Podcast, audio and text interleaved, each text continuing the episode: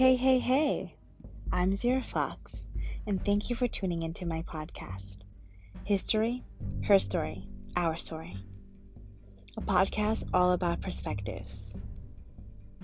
History is the story of everyone's lives. However, it depends on who is telling the story. There's always many sides to a story, so I'm here to tell you some of them. So grab that delicious beverage and snack, get cozy in your favorite spot in the house, and get ready for a wild ride into the world of history. This is History, Her Story, Our Story. When you think of pirates, what comes to mind? A man with a hook for a hand? A burly mustache and beard with a wide brim hat? Maybe a peg leg and a parrot, too. Yeah, I would think that. And do you think of him as a good man or a bad man? Usually a bad one, right? Stealing and pillaging for his own gain? What if I painted them in a different light? That's what I hope to accomplish here, so I'm so happy you're in it for the ride. Now, Let's go. So, your ideal pirate is a man. But what if I told you that women were pirates too? Yes, we are called the more delicate sex, but we can surprise you. Let's talk about Queen Teuta of Illyria.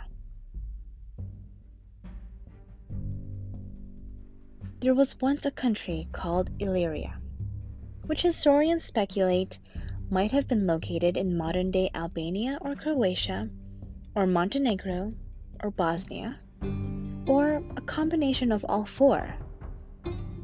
No one really knows nor can agree where Illyria was situated, but it was said to be along the coast of the Adriatic Sea. The Illyrians were known as a formidable nation of seafarers with a predilection for piracy. Seeing nothing wrong with the trade, even considering it a legitimate occupation, like fishing. Now, like all kingdoms, Illyria had many cities. The kingdom of Ardiaei was one of those cities within Illyria, and King Agron ruled over it. He had a wife, Triteuta, and a son, Pinus. Shortly after Pinus was born, Agron divorces Triteuta and marries Teuta, his second wife. It was after his victory over the Aetolians that King Agron succumbs to pleurisy and dies. Queen Teuta takes over the throne as queen regent for Pinus, who was still a baby. Now, Queen Teuta shared the same thoughts with her husband when it came to the expansion of Illyria. She encouraged the Illyrians to go capture neighboring lands, advocating piracy and its attacks. Eventually, the Illyrians captured and secured Dyrrhachium and Phoenicia. Having her ships close to the coast of Okeanos, Queen Teuta's people raided some Roman vessels and soon extending her forces to the south into the Ionian Sea. While there, the Illyrians engaged in the Battle of Paxos. Defeating both Achaean and Aetolian forces, and capturing Corcyra, which allows the Illyrians to intercept important trade routes between Greece and Grecian cities in Italy. Back then, in the 300 to 200 BC, piracy was overlooked as it wasn't so prevalent. people looked at it as a nuisance to everyone on the Adriatic Sea.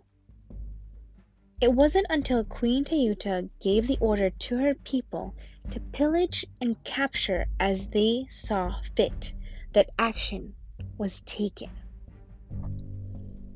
After the Romans received word that their ships and goods were stolen by Illyrians, that they thought to put a stop to Queen Teuta.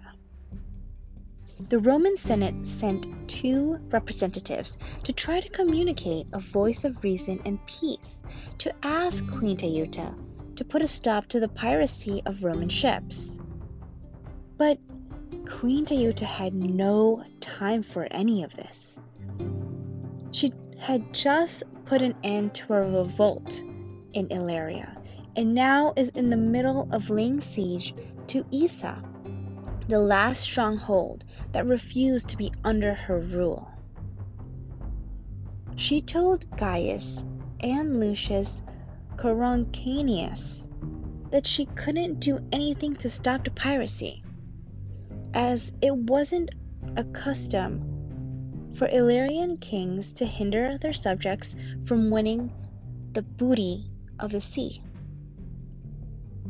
Lucius answered, saying that if she knew what was best for her and her country, that she would do anything to suit the Romans, as they have an excellent custom of punishing private wrongs by public revenge.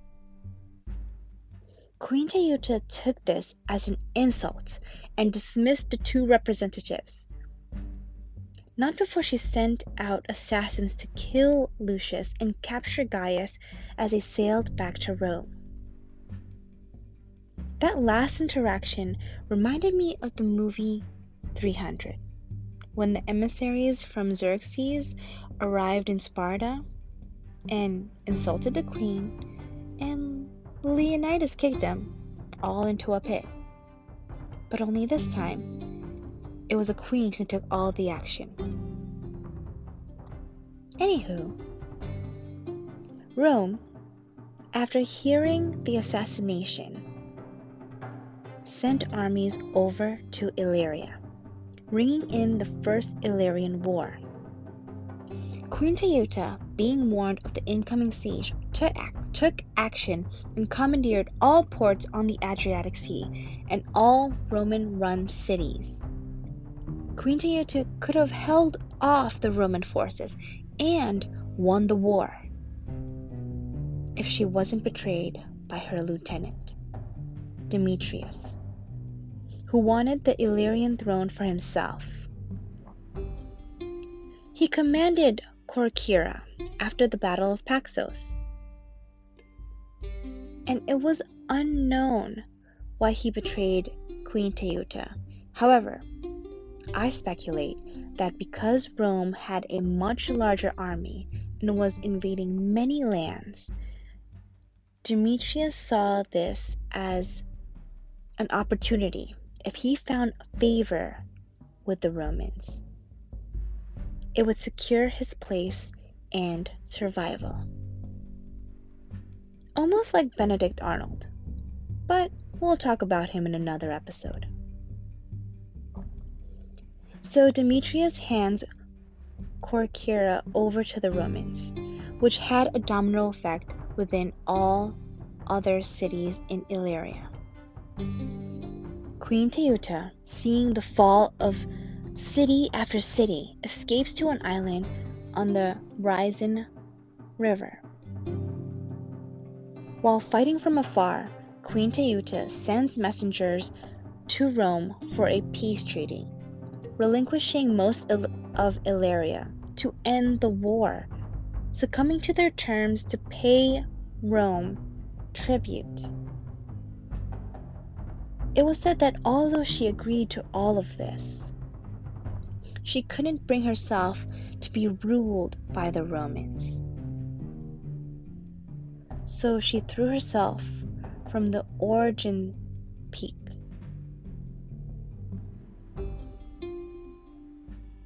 The Romans appointed Demetrius regent over the majority of Illyria, marrying Triteuta which makes him king regent of Pinus, who was still too young to rule.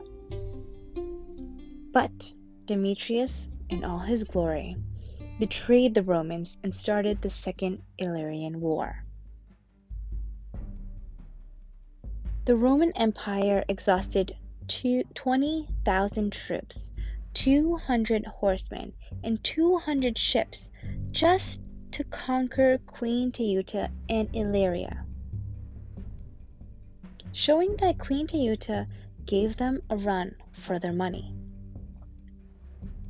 Although Queen Teuta was technically not a pirate, she was known as the Queen of Pirates. She stood by her people and their views in life. Piracy was not criminal, but a way of life. She fought for the expansion of her country and the dignity of her people. I hope you enjoyed this short episode of History, Her Story, Our Story. I'm Zara Fox. Tune in next time for another riveting tale in history.